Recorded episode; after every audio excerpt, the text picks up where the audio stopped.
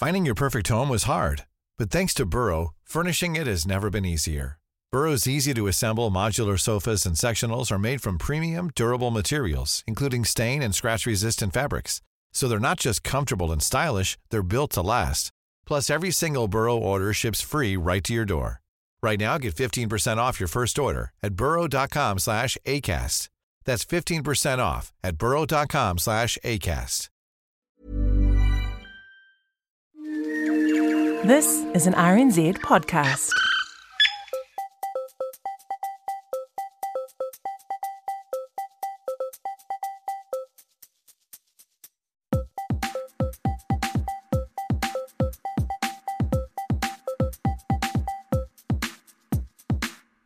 Hello and welcome to the podcast hour. I'm Richard Scott, and each week I listen to some great audio stories from all over the world and share the best of what I hear with you. Coming up today, Blackout is a new fiction podcast looking at what could happen if power went down across the entire USA. Then Wild Dunedin tells stories about the wild things, large and small, living around the city. This is what Otago Harbour would have sounded like before whaling.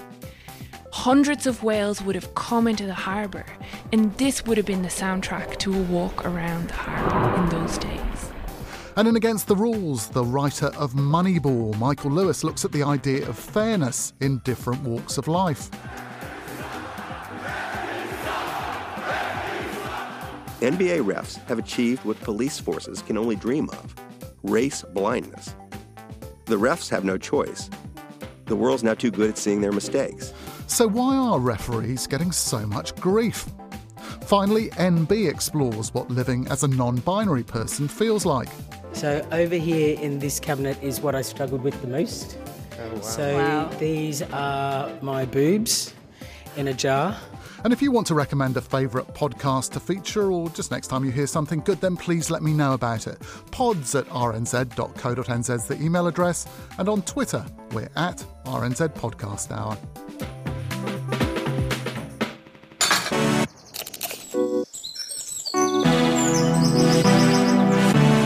Imagine a world without electricity. Life where mobile communications and the internet fails and where news is hard to come by. How would we cope and survive? Well, that's the doomsday scenario presented in Blackout, a fiction show that probably isn't going to appeal to people who get jittery every time they misplace their phone charger. The Bohemian Rhapsody star Rami Malek plays a local radio DJ in New England, trying to work out what's going on when power goes down. And dramatic sound design helps get you straight into the action.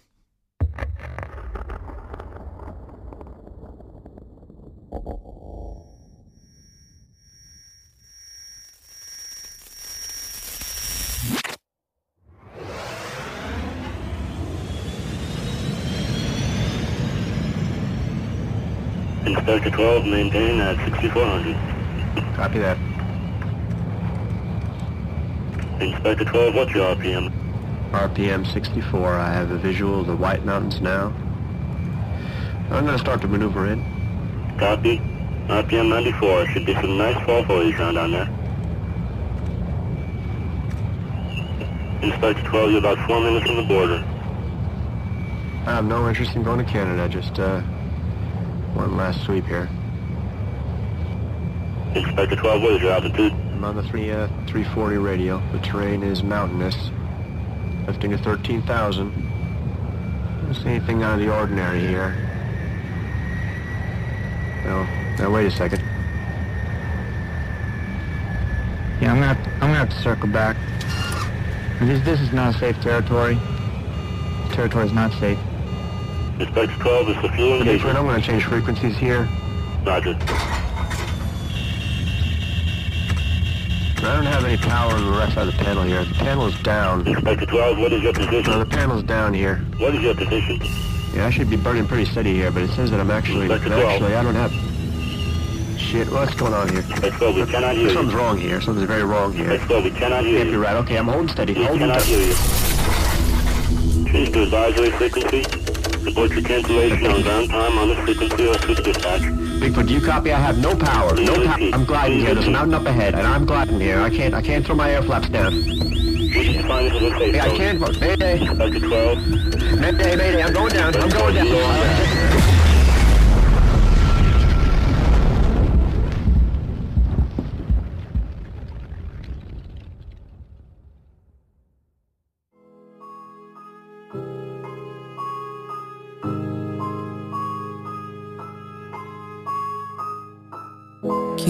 Presents Blackout in association with Endeavor Audio.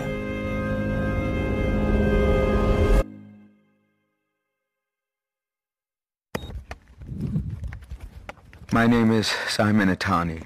I'm 39 years old and I'm currently, um, well, I, I, I don't know where I am exactly. It's somewhere on the border between New Hampshire and Massachusetts, I think. Uh, It's um, 103 days since the blackout began and like everyone else, I guess I'm, I'm just looking for signs of life. I'm, I'm not sure if anyone will ever hear this, but I guess I feel like I should document what has happened here these past few months. That way, if someone does get a hold of this recording, you, you'll know the truth, and you can act accordingly. My family and I, we come from a small little town in New Hampshire, northern New Hampshire. It's not far from the Canadian border. You've never heard of this place. I promise you. It's called Berlin. And yeah, that's how you pronounce it. Pretty much everyone in town used to work at the paper mill, but that was shut down years ago. As for me, I um, I was no, I, I still am actually an an aspiring author. Emphasis on the aspiring part, because my real job was as a radio DJ at 87.6 The Moose. That's the North Country's only independent rock. That was the latest track from the Danish dream pop band Funhouse off their self-titled debut EP. 87.6 The I hope you enjoyed this edition of Morning Buzz Berlin here on 87.6 The Moose. I know I did. I am, as always, your humble DJ, Simon Itani. Enjoy the rest of your morning, North Country boys and girls. I'm off to Madeline's General Store for a very well-deserved cup of coffee. Maybe I'll see you around town. Until next time, all right? And look out for each other.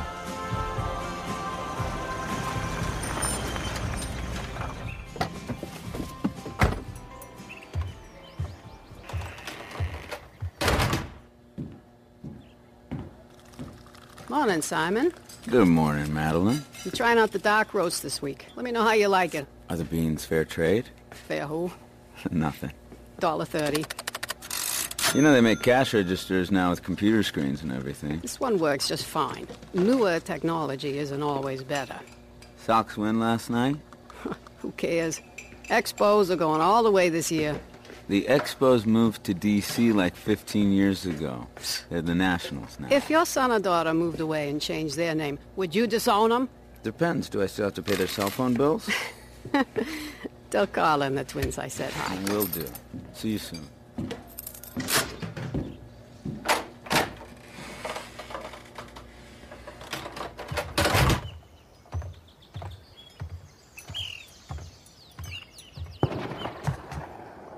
What the?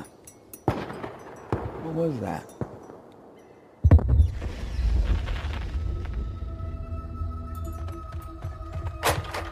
Did you hear that? What? Gunshots. Huh? Gunshots. I, I think up near the cell phone tower, up on the hill. I know you're a city boy, but how long have you lived up here now? 18 years. And after 18 years in the North Country, you still don't know when it's hunting season? No, no, that, that definitely did not sound like a hunting rifle. Oh, you're the expert, clearly. I am, I am, and I'm Oh. gonna go check it out. Oh, you are the dumbest smart guy I know, Simon.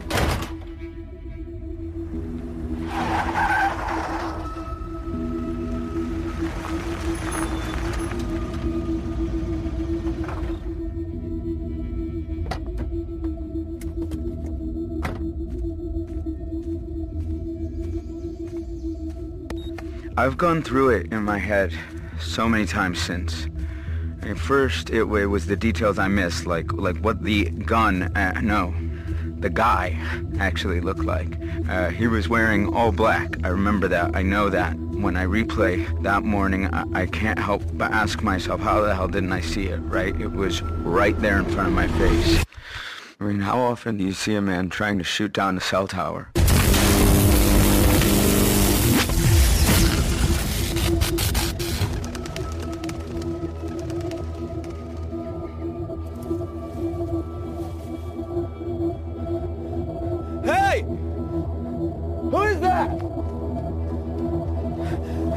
Stop! Stop!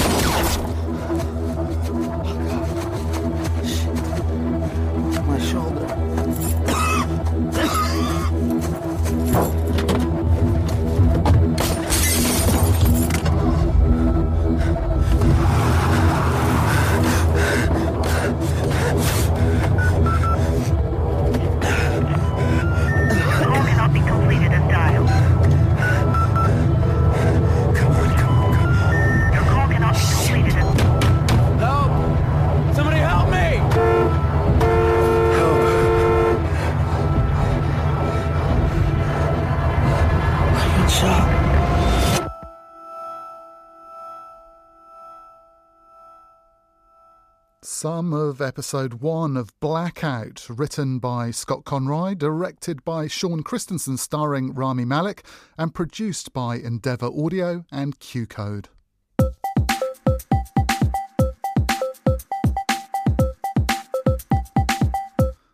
The southern right whale used to be a common sight and sound around Dunedin and Otago Harbour. Back in the 19th century, whaling pushed the species to the brink of extinction, but now there are signs local populations could be bouncing back. The Wild Dunedin podcast tells stories about the wild things, large and small, living around the city.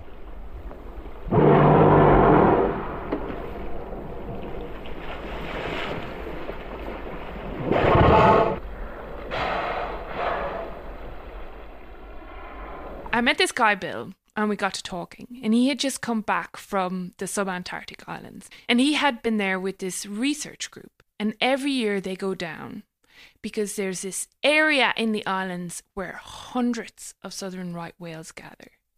So during the day, they're doing their thing. They're going back and forth across this bay with the boats. They're taking pictures. They're, you know, recording audio. They're recording all the whales' behavior. But at nighttime, that all shuts down. And one night, Bill went up on deck, so the generators switched off. Everybody's in bed asleep, and he takes out his microphone and records that sound. That is the sound of hundreds of southern right whales breathing and splashing and communicating with each other. And it got Bill thinking like, this is what Otago Harbour would have sounded like before whaling. Hundreds of whales would have come into the harbour, and this would have been the soundtrack to a walk around the harbour in those days. And later that night, I'm walking home, and my walk home takes me past the harbour. And it's just this beautiful, calm, still night. There's no wind, the water is like glass.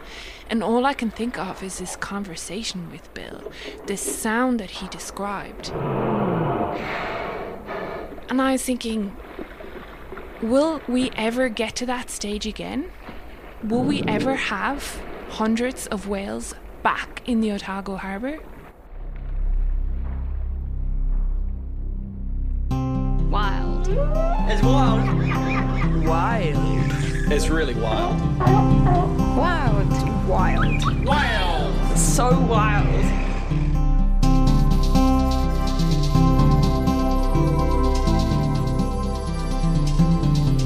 The Wild Dunedin Podcast. Kia ora and welcome to the first episode of the Wild Dunedin podcast. Firstly, some introductions. My name is Claire Concannon. Originally coming from the west coast of Ireland, I now work as a science communicator in the Otago Museum. And I'm Jamie McCauley. I'm a conservation biologist at the University of Otago, with a little bit of a dark past in making radio, so this is kind of a, a combination of my two lives. In today's episode, Claire investigates that question that we asked at the start Will southern right whales ever return to Otago Harbour? Because they used to be there. They used to be really abundant around mainland New Zealand. There used to be southern right whales all around the country. This is Will. So, my name is Will Rayment. I am a lecturer in the Marine Science Department at Otago University. And I'm also a trustee for the New Zealand Whale and Dolphin Trust, which is a charity that supports research on whales and dolphins in New Zealand. Will first started studying New Zealand's southern right whales when he volunteered for a trip down to the Auckland Islands in 2008. So he's been researching them for 10 years or so. I started by asking Will what the story was pre whaling. How many whales would there have been around mainland New Zealand at that time? So, pre whaling times, start of the 19th century, it's been estimated that there were maybe about 30,000 southern right whales around New Zealand. That's been estimated by some researchers led by Jen Jackson from the British Antarctic Survey. And they've used the current numbers of right whales and some um, characteristics of uh, population parameters and kind of back calculated um, using the logs of whaling catches from from the whalers, and they've sort of run that series backwards basically to estimate how many whales there might have been uh, before whaling times. And you know you can't say for certain, but it's probably around thirty thousand, maybe as many as fifty thousand. Would there have been whales around the Otago Harbour at that time? Absolutely. Um, Otago was probably a real hotspot for southern right whales in New Zealand. Um, there were a number of um, whaling stations around New Zealand, um, but most of them were around southern New Zealand and Southland and Otago. And in fact, the largest one, the most productive one, was at Ōtākou, which is just inside Taiaroa Head.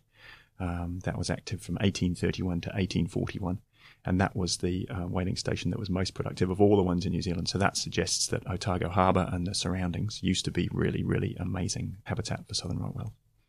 And why would they come to Otago Harbour? Well, they come inshore in the winter time to have their calves. They're looking for calm, sheltered waters to have their calves. They're newborns. They have to spend a lot of time suckling. Um, and you can imagine getting rolled around and crashed around in big waves in the Southern Ocean. Um, it would be a hard time for a calf. So they're looking for nice, sheltered inshore waters, and Otago Harbour is absolutely perfect. So, do we have any idea of the number of whales that would have been coming to Otago Harbour to have their calves? Um, I don't think we can say that precisely, but we can get a bit of a clue from the, again, from the catch records of the whaling stations.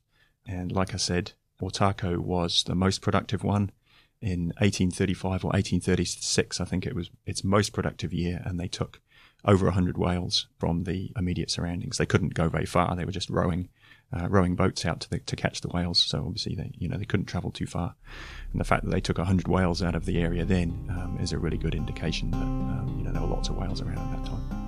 So essentially, in order to figure out how many whales there were around New Zealand at that time, scientists have to do this really depressing maths, where they look up these detailed whaling logbooks and convert catch numbers or barrels of oil back into real whale numbers. And even their name is tied to this whaling history.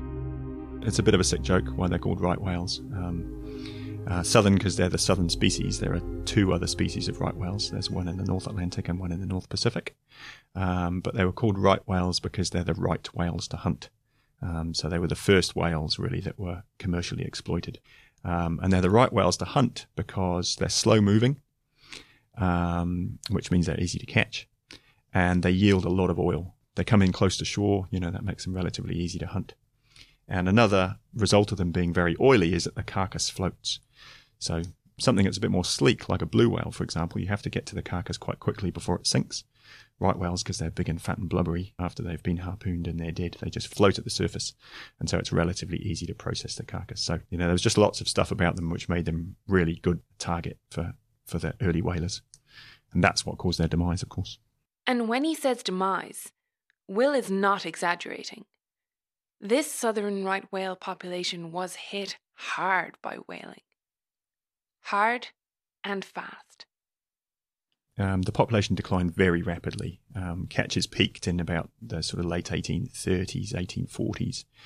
And by 1841, they were pretty much commercially extinct in New Zealand, so there just weren't enough whales around um, for shore whaling operations to be productive. So, you know, that's, that tells us that at that time there were very few left. The whalers turned their attention to other species, but they'd still catch right whales opportunistically. So if any right whales showed up, they'd still take them. So the numbers sort of having been reduced to a very low level, then continued to dwindle to even smaller numbers until they were protected, which was in 1937. So the very minimum of the population would have been just before protection was introduced. And it's been estimated that there were probably only about 100 right whales left around New Zealand at that point.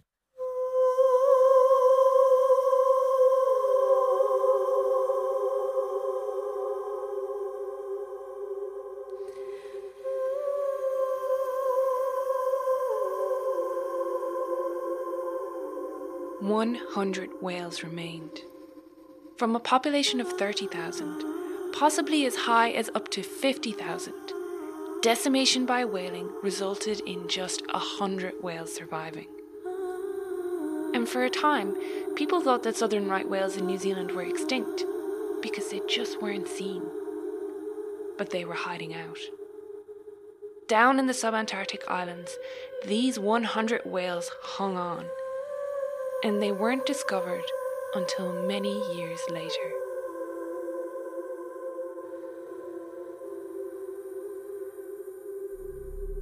We thought that they'd been wiped out completely, and in fact, there was a period between 1928 and 1963 when no right whales were sighted around New Zealand at all, and you know we thought they'd been lost. And then the first records actually from the subantarctic came in, I think it was 1957. There was a meteorological station on Campbell Island, and they reported some right whales coming there in the winter. Then there was a bit of a gap, and then a recreational yachty went down to the Auckland Islands uh, in 1980 um, and reported finding right whales in Port Ross, which is a, a sheltered harbour at the northern end of the Auckland Islands.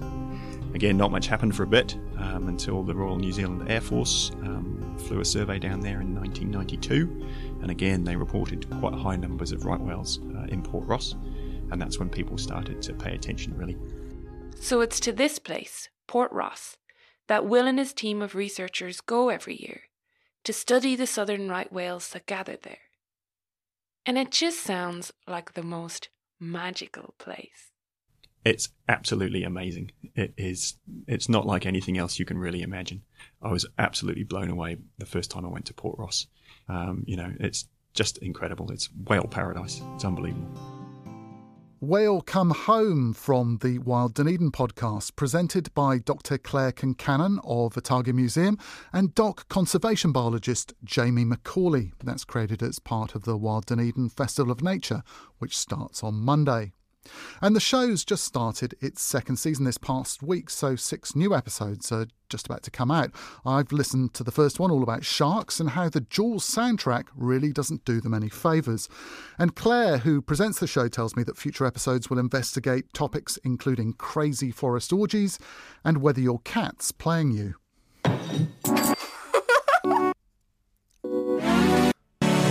The Blind Side, Moneyball, The Big Short. The author and journalist Michael Lewis is probably best known for his books that have been turned into films. In these and other titles like Flash Boys and Liar's Poker, he shows a knack for writing about sport, business, and the business of sport. He can take complex ideas about any sort of market, be it derivatives trading, baseball batting statistics, or arbitrage, and turn them into engaging prose. His previous life working as a bond trader in London probably helps. In a new podcast called Against the Rules, Lewis takes the idea of fairness in modern society and looks at how referees in all walks of life, in law, the media, and financial markets, and in sport, seem to be coming under attack. In the first episode, he visits the NBA's Replay Centre in New Jersey, the place where every pro basketball referee's decisions get scrutinised by other referees in real time during each NBA game. It's wall to wall screens, 110 of them. What's on them is whatever is captured by all the cameras in 29 NBA arenas across the country. This isn't the broadcast video with commercials and commentary. The screens here don't even have the scores of the games on them or the names of the teams playing, and they're muted. What you hear is referees staring at basketball games, What you see is nothing but angles on professional basketball courts. Nobody's ever walked in here and walked out and said, this place sucks. And I'm not going to say it sucks either. That's Joe Borgia, who designed the center back in 2014 and now runs it. Before he volunteered for Secaucus duty, he refereed NBA games. His father was an NBA ref before him.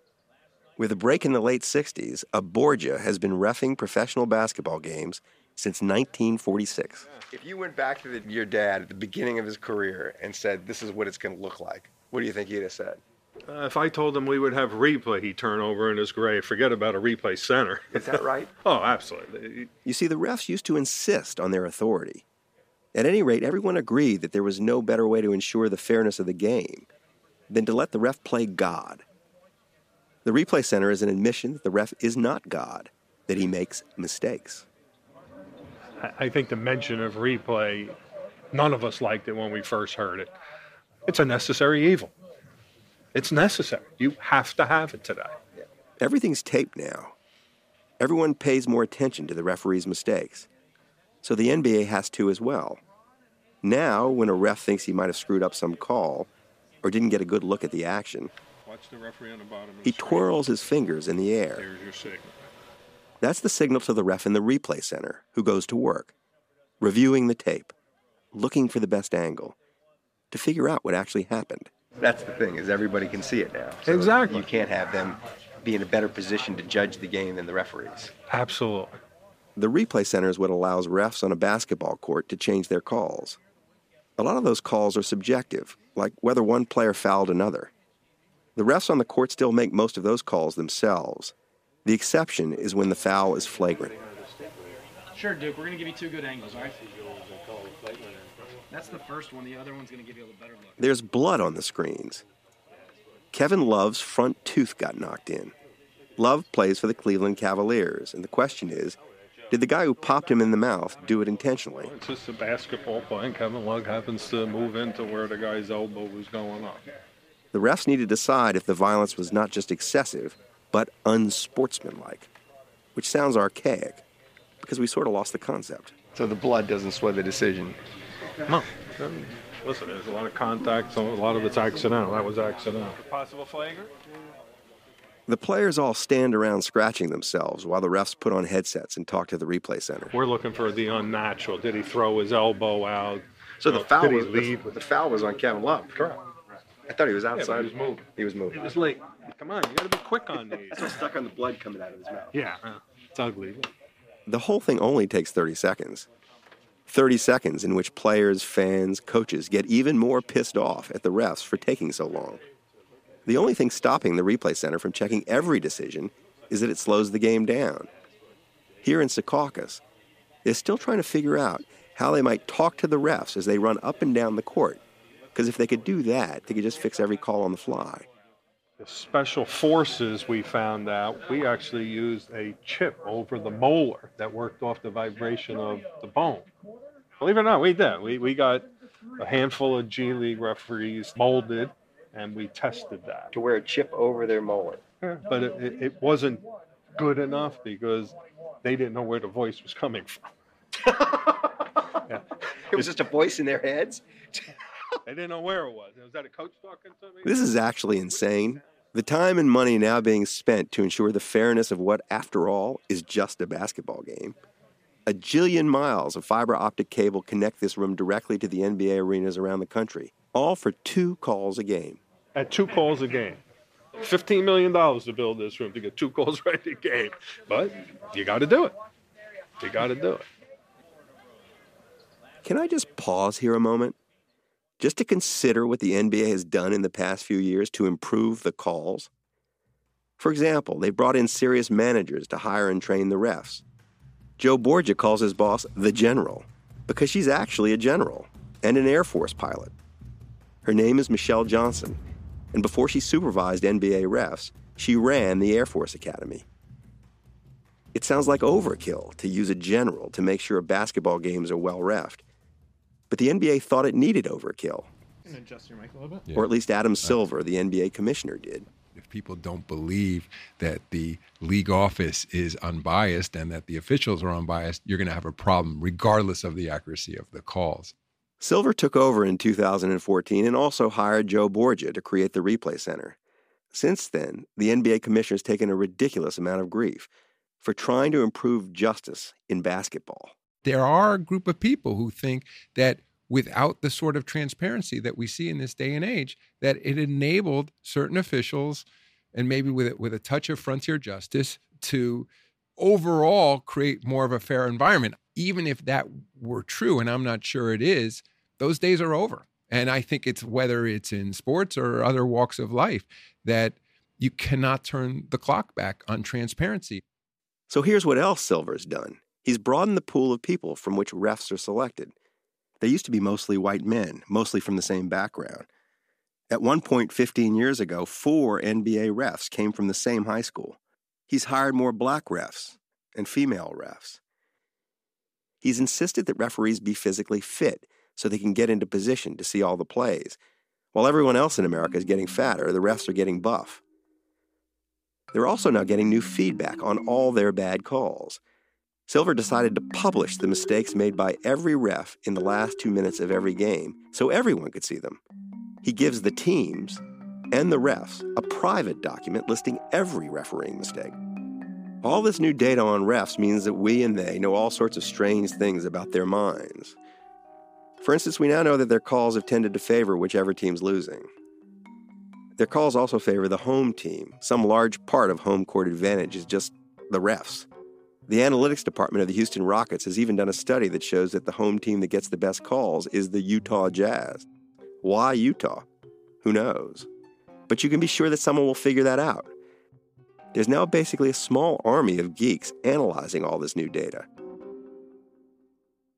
Look, I don't really like writing papers about sports. I prefer to write them about the economy. That's Justin Wolfers, a behavioral economist at the University of Michigan and the co author of a paper about NBA refs. But the thing is, this is a domain where the NBA referees have tremendous incentives not to make the wrong call. Um, every error they make is tracked. Those errors determine whether they get more games. Those games determine how much they get paid. This is arguably the most analyzed workforce in the country. Basketball referees are now picked apart in ways that not long ago would have seemed preposterous not just for the fairness of their calls, but for their unconscious behavior. Wolfers took years of data from every NBA game. Then he set out to look for evidence of the ref's racial bias. The question here isn't whether people are anti black or anti white, but where there's an in group bias. So um, if, a, if a predominantly black team is playing and the refereeing crew is predominantly white, are there more fouls called against them than on nights when the same team is playing with a predominantly black refereeing crew? And it turns out the answer is yes. Wolfers wrote his paper back in 2007, before this new age of referee transparency. Well, it was a bit of a lesson for me. You can probably tell by my accent, Michael. I'm an Australian. You know, I thought it was an interesting piece of social science. It turned out the the New York Times put it on the front page. And the NBA wasn't happy.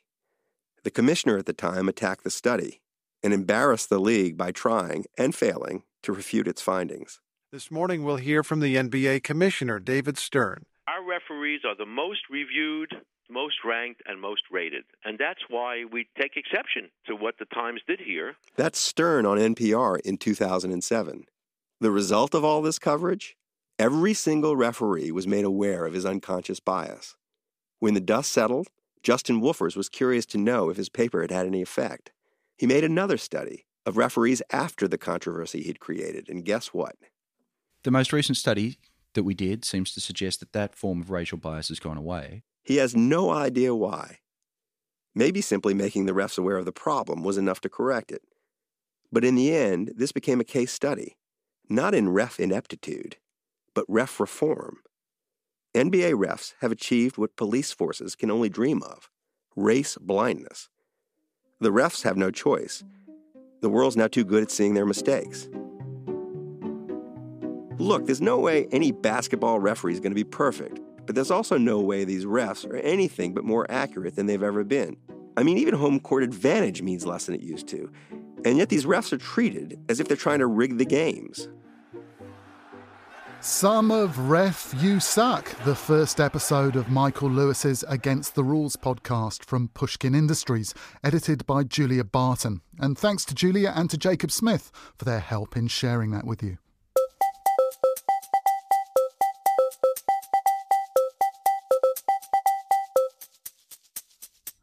NB is a first person account of how it feels to be non binary. To get the definition out of the way first, people use the term non binary when they don't identify as completely male or completely female. It's part of a growing recognition that somebody's gender identity isn't just set at birth, black or white, pink or blue. It's more fluid than that. And it's you and not society who gets to decide who you are and what you want to be called. Caitlin Benedict's an Australian radio producer living in London who came out to themselves as non binary last year. But they really want to tell their parents back home in Oz about it too. So in NB, Caitlin and their friend Amrou probe some of the questions and feelings and uncertainties about being non binary, from the language and the gendered pronouns we use to clothing and how you feel about your body.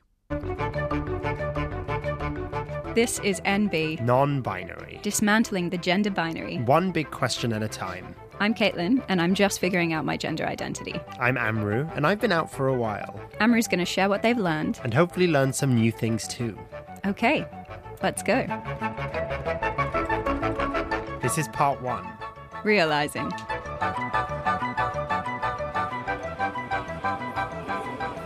Today we are going on our first road trip to Brighton and to the Museum of Transology at the Brighton Museum and Art Gallery. Where are they? Hey, good morning. Good morning. How's it going? There's Amrou. They're a writer, performer, and aquarium enthusiast who describes almost everything as iconic. They're my friend and my mentor, my friend-tor. They hate that. You look beautiful. look at your you. sparkly eyes. I know, sorry, I did a show last night. I should probably tell you a bit about who I am too. By day, I work for Radio 4 at the BBC. I book guests, I record interviews, and I generally do behind the scenes things to make sure radio happens. I moved to the UK from Australia in 2012 with my partner Roman, who you'll hear from later in the series. I am 29 and 112th, but I like to tell people that I'm almost 30 in hopes it'll somehow mean that they take me more seriously. We've got the most beautiful uh, leftover uh, What is sparkly on there? I haven't eyeshadow. really had a time It's the same colour as your nails, so that's good. oh, yeah, I just got these done. They Um, look great. You'll notice I refer to Amrou as them rather than he or she. If you've not met anyone who uses gender neutral pronouns before, you'll get used to it. About five minutes into the first conversation I ever had with Amrou, I knew I wanted to go through this process with them beside me. Coming out, making a podcast, they're kind of the same thing. Anyway, back to the road trip and the train to Brighton. so we both identify as non-binary. And you've really got your shit together, I Do feel. I? Well, Okay, externally on the surface, I think it seems like I have my shit together. Well, the illusion is working. I'm so excited. I mean, I think I. Um, but you know, being non-binary for me is such a constant um, questioning of my gender and my sexuality and my worldview that I feel like in a way you can't really have your shit together as someone non-binary because you're constantly questioning and interrogating yourself and I still have a lot of questions. You seem to have your shit together to me. Oh my god, I have so many questions. I have nothing together. and it's because of those questions and the very long waiting list for therapy that I'm doing this podcast. This episode is about the very first stage of that, of coming out to yourself. The first time that you realize. I think I've always been non-binary. I just didn't know I had tools in society to express it. I don't know about you. Yeah, that makes perfect sense to me because I feel like even when I was a kid, maybe up to like the age of 11 or 12, that gender didn't factor into lots of my thinking as my sexuality kind of didn't either because I um, was attracted to boys and girls and because everyone at the age of 10 is basically just a blob of a human. Yeah. Um, it was never really like a super important thing. And then all of these little external messages about gender that are so binary start like infiltrating their way into your mind. And I don't even think I clocked that I was femming up when I was Yeah. in my early adolescence. Um, and then dismantling all of that stuff over the last couple of years. Like, I- think it all started because I got a haircut and I had short hair all of a sudden. And I remember having short hair when I was a kid, and I was like, oh, oh. And then Yeah. this whole kind of thought process unravels from there. Yeah, I mean, I think for me, I was raised between Dubai and Bahrain, and it was just a very gendered society. The fact that there were just, you know, men's areas in the mosques and women's areas in the mosque, and, you know, men did this and women had these kind of jobs. It's really um, embedded in where I was from. So for me, I was just like, okay, because I have a penis, I guess I'm supposed to do these things that all boys do. And I've got a twin brother who's straight and cisgender. So that means, you know, he has no, he, he feels comfortable as a man. And um, so Oh, you're like a control group for each other. I know, I know. We are. I mean, if anyone wants to pay us to experiment on us, we will take your money um, and give you no information. being the person who is going on this journey and talking into a microphone is like uh, a kind of non-binary experience in itself for me because I'm so used to being the one operating the equipment, not the one talking into it, and. Uh, the reason that I'm doing that, despite the fact that it is really uncomfortable for me in so many ways, is because I, I know that I need to like go through this process and essentially come up with some, not some lifelong answers, but some answers for now about what kind of person I am and be able to articulate those things to the people in my life. Have you come out to your family as non binary, Caitlin? I don't know. uh, this is part of the podcast, and I am going to play the first few episodes to my Oh, parents, wow. and then I'm going to have a conversation with uh, with my dad and kind of take it from there. I sort of. Um, did a really classic. My family we really really deeply love each other and uh, we know each other very well. Um, it's a pretty comfortable fairly progressive environment in my household but we don't tend to like talk about things in great detail. We just assume everyone knows everything. Right. um, and like my dad likes my instagram posts so like he probably knows but i haven't had the conversation yet. And i think that is part of going home this Christmas for me is, is really going to be about making sure that I have those conversations and I'm really honest because when you live, you know, 10,000 kilometers away from your parents, it's easy to it's easy for them not to know you very well even though you love each other really deeply. But that stage, coming out to my family, is for later on. This episode is about coming out to myself, which is why we've come to the Museum of Transology, because it's somewhere that's meant a lot to me. The first time I went there, I just cried and cried. So, we head inside, where we meet the curator, E.J. Scott. Okay, here we are. I mean, this was so meaningful to me the first time. I just can't wait for you to see it. Oh, wow. EJ, what, what's your pronoun? He. He. He or they or my name, I don't care. Okay. EJ is five foot two and dressed like a trendy lumberjack. He could be 30 or 50. He bounces on the balls of his feet and gives us the warmest welcome to the museum. So we're on the other side of the door of the Museum of Transology, and there are like 20 kids in there. Yep, they must all be what, about 12 years old, uh, maybe? yeah. Maybe? Imagine having that at 12 years old, getting to look at this. And they're all very loud and very excited and looking at everything very intently. That's amazing. The idea of having had having this as a child. And here they all come through now. Hello, everyone. Hi. Hi, everyone. Did you enjoy the exhibition? Yes. Oh, Yay. Yay. that was a yes. They said yes. That was lots and lots of yes. Hi. God, imagine having that. I, I didn't even know anything about this until I was like, That would um. They all seem so open-minded and um. Well, I think exhibitions play a really important role in doing that. You know, coming to a museum, museums are places where you learn about life, where you learn about the world that you live in. It, it's, it's a space that teaches you, you know, who you are in the scheme of things. It means that these kids that are already thinking about this stuff Mm. have an opportunity to be true to themselves at a younger age, but it also means that people are starting to see themselves in the museum's collection Mm. in a way that they haven't been included before. The kids, they're going to.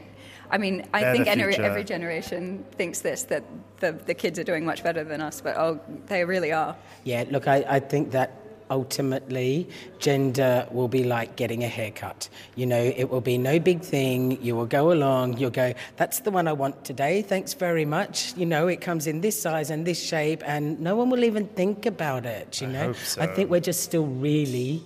Really, we're making progress, but actually, I think we'll look back in 100 years' time and go, they were really old fashioned. Yeah. Do you know what I mean? Well, I hope so. Do you want to come over here? Yeah. So over here in this cabinet is what I struggled with the most. Oh, wow. So Wow. these are my boobs in a jar. So this is- right. Those were your. Yeah, yep. So that's me up there, and you can see my scar of my tattoo where it's been cut off. There is what's left on my chest there. So So we've got two uh, mason jars identical to the ones that I put my porridge in, and Yep. within that, Yeah. we've got EJ's breasts. Yep.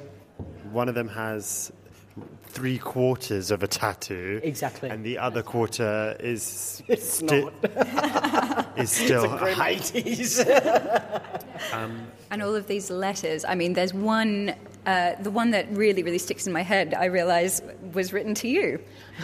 Uh, Dear Mr. Scott, this has got an NHS masthead on it. Further to earlier discussions, I understand that you wish to retain your breast tissue following its removal at your procedure today.